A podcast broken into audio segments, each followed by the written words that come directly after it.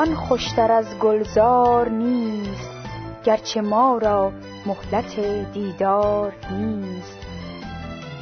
در شگفت است مرغ دل ای باغبان در کنار گل چرا جز خار نیست؟ می نشیند خار جای هر گلی هیچ کس آگه از این اسرار نیست. رنج بردم تا که گنجی آورم کوچنان گنجی که با او مار نیست. هم در این اندیشه بودم سالها از چه دل را مهربان دلدار نیست. ناسه هم از آسمان جان بگفت ای که گویی یار بی اغیار نیست. خود پرور گل به باغ هر غزل با ادب را بهتر از این کار نیست. هست گلزاری تو را بنمایمت آشنا را فرصت انکار نیست. مژده گویم نام این گلزار را کندرو خار و در و دیوار نیست. من ز باغ مژده گل چیدم بسی زان گلی که مظهر آزار نیست. این حقیقت عاقبت معلوم گشت. دیده می بیند اگر بیمار نیست. باغ گفتار مسیحا مژده است. هیچ خاری اندر گفتار نیست.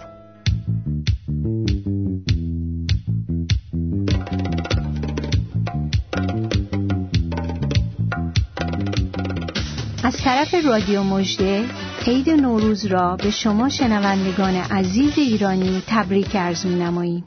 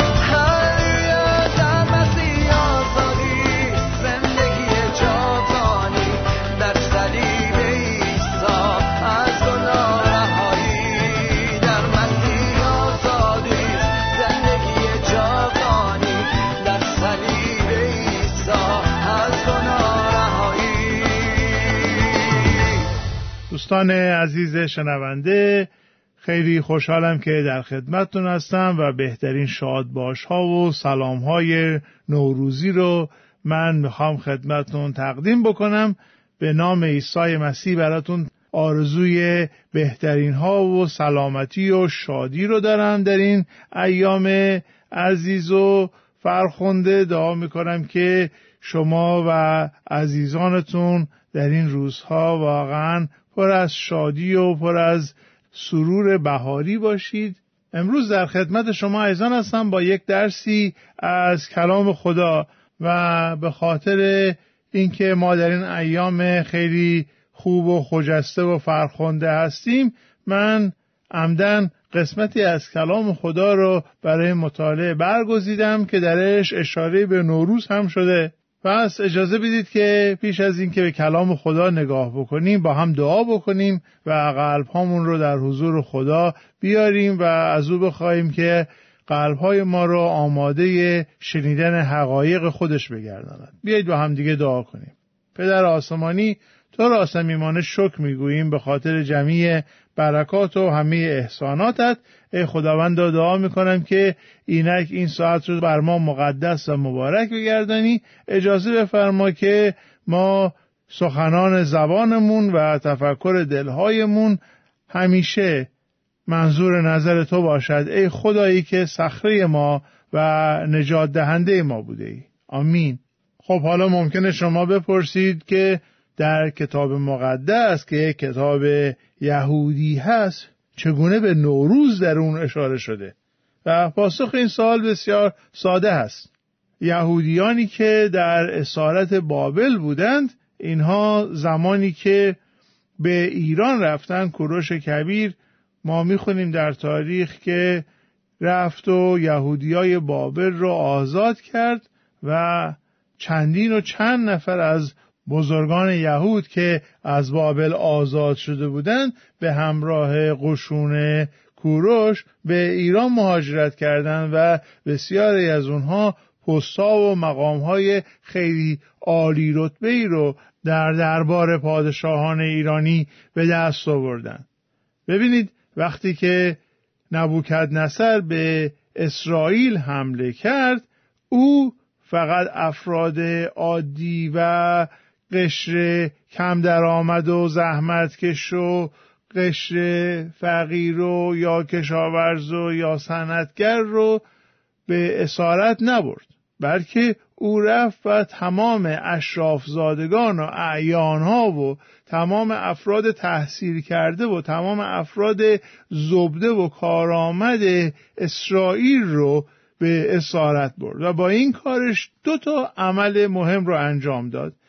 یکی این که برای کشور بابل تمامی مغزهای اسرائیل رو برد و به غنیمت گرفت و ما این رو مثلا در جنگ دوم جهانی هم مشاهده می‌کنیم. بعد از جنگ دوم جهانی زمانی که متفقین بر آلمان پیروز شدند نیروهای روسیه و نیروهای آمریکا و انگلیس تمام مغزهای آلمانی رو میان خودشون تقسیم کردن و یه سریشون رو بردن آلمان شرقی یه سریشون در آلمان غربی نگاه داشتن و پدر علم موشکی مثلا ناسا یک آلمانی بود که بعد از جنگ دوم جهانی به یک معنا یه جورایی به اسارت گرفته شده بود به غنیمت گرفته شده بود و این رفتار و این روش به غنیمت گرفتن مغزها یک امر بسیار قدیمیه.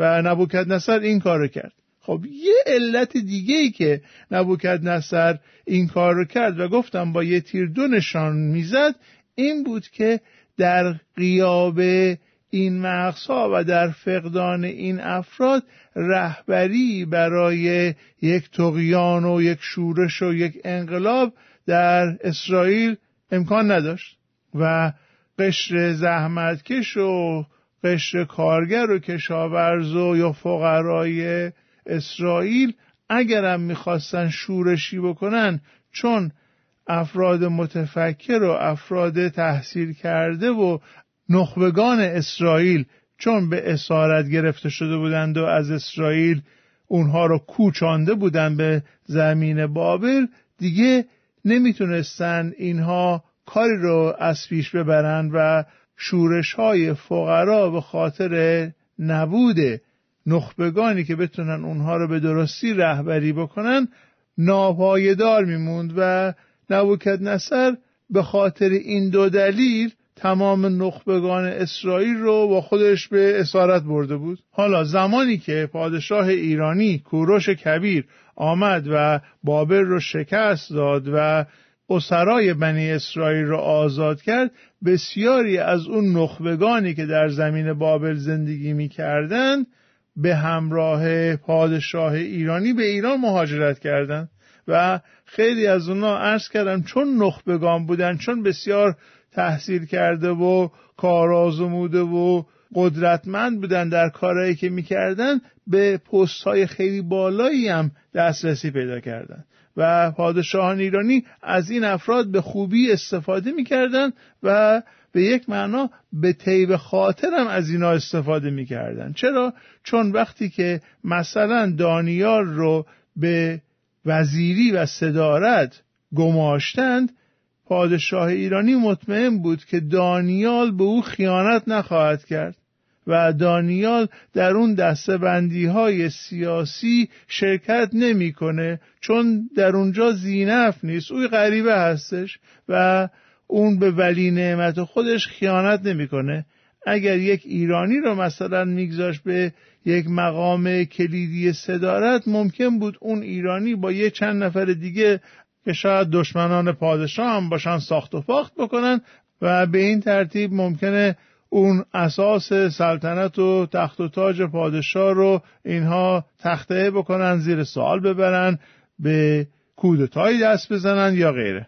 حالا که از دانیال غریبه همچین کاری هرگز انتظار نمی‌رفت و دانیال نمیمد که خودش رو در خطر بیاندازه چون می‌دونست که هر نفر دیگه ای که بیاد پادشاه بشه باز او غریبه هستش. پس پادشاهان ایرانی اون حکمت رو داشتن که از اینها استفاده بکنن. و ما در کتاب نهمیا می‌خونیم که ساقی پادشاه اردشیر نهمیا یه یهودی بود.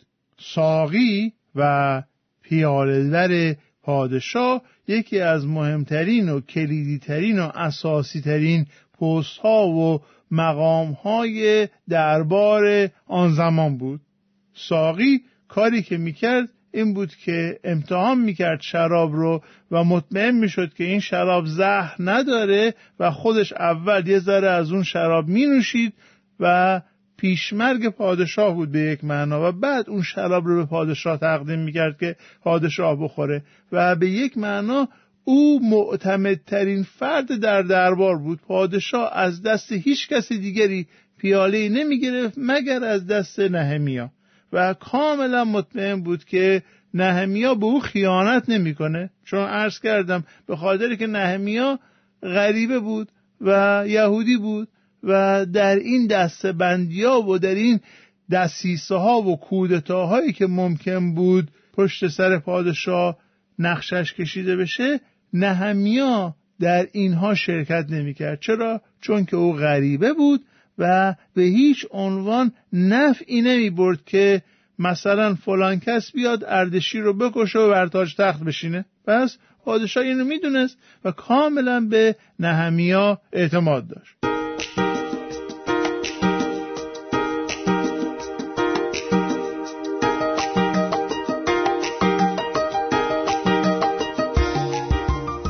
در فصل دوم کتاب نهمیا اشاری راجع به نوروز مشاهده می‌کنیم.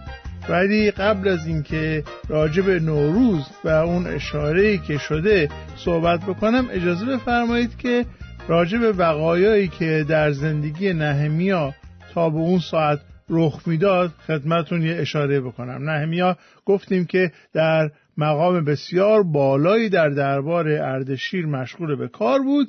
و معتمد بود و کسی که در یک همچین موقعیتی قرار داشته باشه خیلی هم به قول معروف تیغش می‌بره. خیلی هم نفوذ داره روی پادشاه. یکی از اسرائیل باز میگرده و ما در فصل یک می‌خونیم که به نهمیا میگه اورشلیم ویرانه بیش نیست و همسایگان اورشلیم به ما یهودیا به حقارت نگاه می‌کنند و اون دیوارها و حصارهای اورشلیم که سوخته شده هنوز مرمت نشده. لذا اورشلیم کاملا ضربه پذیره و هر کسی از هر جایی که خواست بیاد به شهر اورشلیم حمله بکنه و غارت بکنه و بدزده و بکشه و تجاوز بکنه می‌تونه این کارو بکنه چون هیچ حساری هیچ دیواری گرد اورشلیم ساخته نشده. و این موضوع قلب نهمیا رو به شدت درد میاره و در فصل یکم آیه چهار می‌خونیم که هنگامی که این خبر را شنیدم نهمیا میگه نشستم و گریه کردم. چندین روز سوگواری کردم و چیزی نخوردم و به حضور خدا دعا کردم. و اولین واکنش نهمیا رو ما می‌بینیم اینجا ماتم سوگواری گریه هستش و چند روز غذا نمی‌خوره روزداری است. و شروع می‌کنه دعا کردن. نهمیا اول شروع می‌کنه در این دعا خدا رو حمد گفتن. ای خدای آسمان ها تو بزرگ و شگفتانگیز هستی تو خدای عهد هستی تو به عهد و وعدت امین هستی و سپس مشاهده می‌کنیم که نهمیا چگونه به گناهان خود و به گناهان قوم به نیابت از قوم شروع می‌کنه اعتراف کردن و تقاضای بخشش کردن و سپس صبر می‌کنه. و عزیز شنونده در موقع دعا این شاید که از سختترین قسمت های دعا باشه. برای من حداقل خیلی مشکله برای خیلی ها مشکله. اونم اینه که صبر بکنیم. صبر بکنیم که خدا کارش رو انجام بده. صبر بکنیم که خدا موقعیت رو فراهم بکنه و به او اعتماد بکنیم. و نهمیا می‌بینیم که دعا می‌کنه توکل می‌کنه و صبر می‌کنه و چهار ماه بعد در آیه یک از فصل دو چنین می‌خوانیم. چهار ماه بعد در ماه نیسان یعنی ایام عید نوروز در قصر اردشیر ما می‌خونیم که اردشیر میگه هنگامی که اردشیر شاهنشاه در حال صرف غذا بود من برای شراب بردم. او قبل از آن هرگز مرا غمگین ندیده بود. همه خوشحال و خندانند و ولی نهمیا غمگینه. و شاهنشاه آیه دو از من پرسید چرا چهره تو اندوهگین است؟ تو بیمار نیستی بدون شک از اندوه بزرگی رنج می‌بری. آنگاه حراسان شدم و پاسخ دادم که پادشاه تا به ابد زنده باد چگونه چهرم اندوهگی نباشد در حالی که شهری که آرامگاه نیاکان من در آن قرار دارد ویران است و دروازه هایش در آتش سوختند.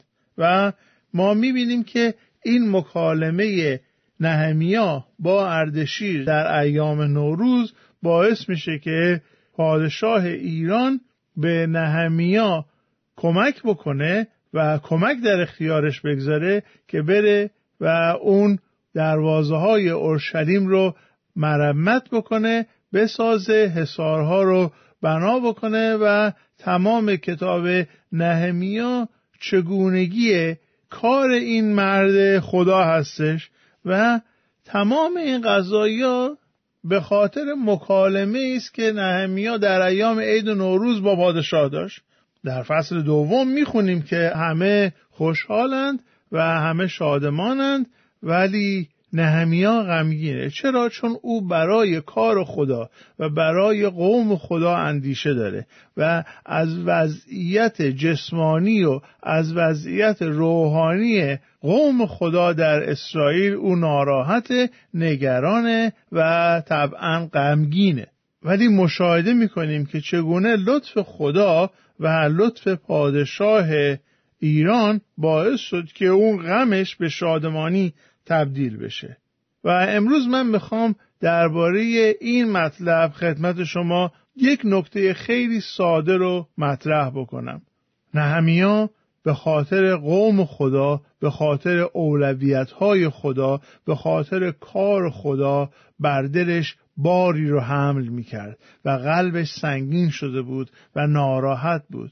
اون اولین کاری که کرد رفت پیش خدا و سپس از اولین فرصتی که برایش فراهم شده بود استفاده کرد تا اون آرزوی خودش رو تحقق ببخشه و جامعه عمل بپوشانه. و عزیزان شنونده اجازه بدید که خدمتون عرض بکنم که منش و روش و رویه ما در این ایام فرخنده نوروز و در همه زندگی واقعا باید اینگونه باشه که ملکوت خدا راه های او پارسایی و عدالت او را همیشه بطلبیم نهمیا می‌تونست که در اون آزادی و در اون نفوذ و در اون ثروت و ناز و نعمتی که در دربار پادشاه داشت و ازش برخوردار بود زندگی بکنه و نگران کار خدا هم نباشه. کما اینکه بسیاری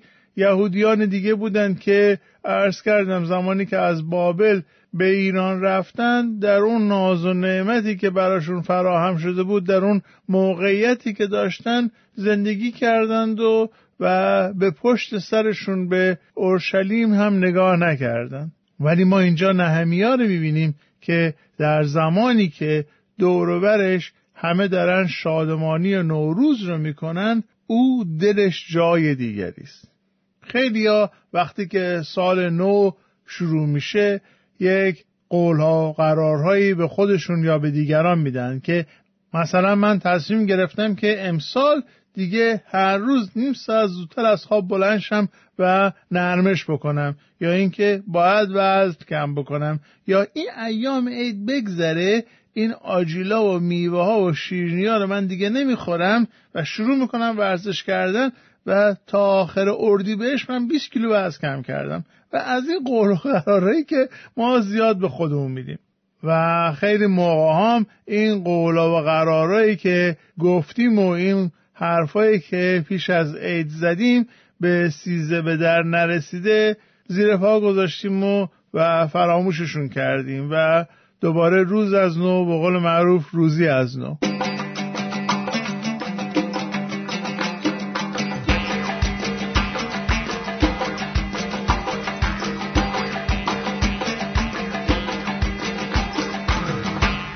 اجازه می‌خوام عزیزان که در این دقایق پایانی خدمت شما یک نکته خیلی مهم رو از کلام خدا یادآوری بکنم و اون نکته این است که ما باید برای پادشاهی خدا و انجام خواسته های او بکوشیم و زمانی که این دل مشغولی اصلی ما باشه فرقی نمی‌کنه. در هر موقعیتی که هستم باید دل مشغولی و فکر ما عزیزان این باشه که برای کارهای او اندیشه بکنیم و زمانی که کار خدا راه های خدا پادشاهی خدا جلال خدا اندیشه اول ما باشه خداوند به ما قول داده که همه این چیزها رو برای ما اضافه خواهد کرد. بذارید که من انجیل متا فصل ششم آیه 33 رو خدمتون قرائت بکنم.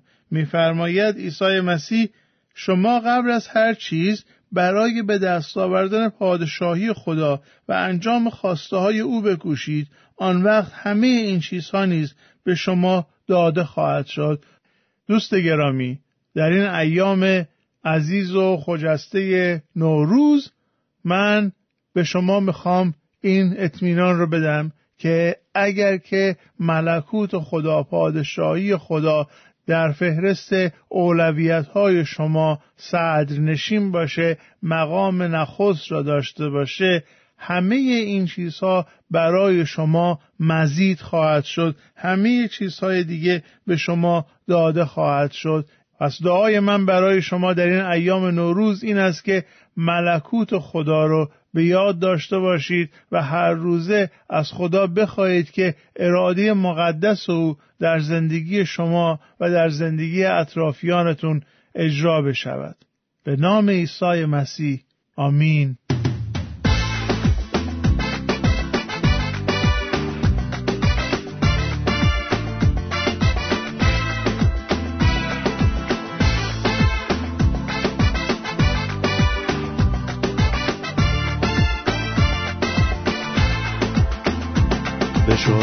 شاگردی حضورت آمدم من. به تقدیسم نمایی سرور من. تجهیزم نما بهر نبردم. که با شمشیر روحت چیره گردم. دعای هر شب و روزم همین است. که پیغام از تو گیرم چاره این است توکل بر تو دارم بهر هر کار که روشن می نمایی هر ره تو. من آماده کنم هر لحظه خود را که قدرت را نمایی تو مهیا. من آن محتاج بر دار رویم که کرنش می کنم هر دم به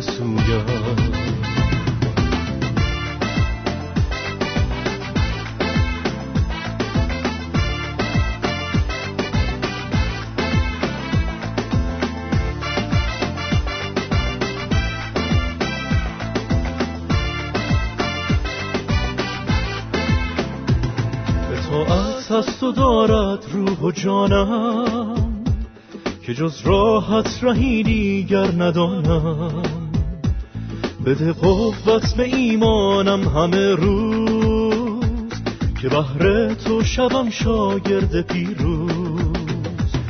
این دنیای فانی دل نبندم که احکامت مسیحا داده پندم همه فخرم سریب و عزت تو که پیروزی من با قدرت تو. همه فخرم سریب و عزت تو که پیروزی من با قدرت تو. همه فخرم سریب و عزت تو که پیروزی من با قدرت تو.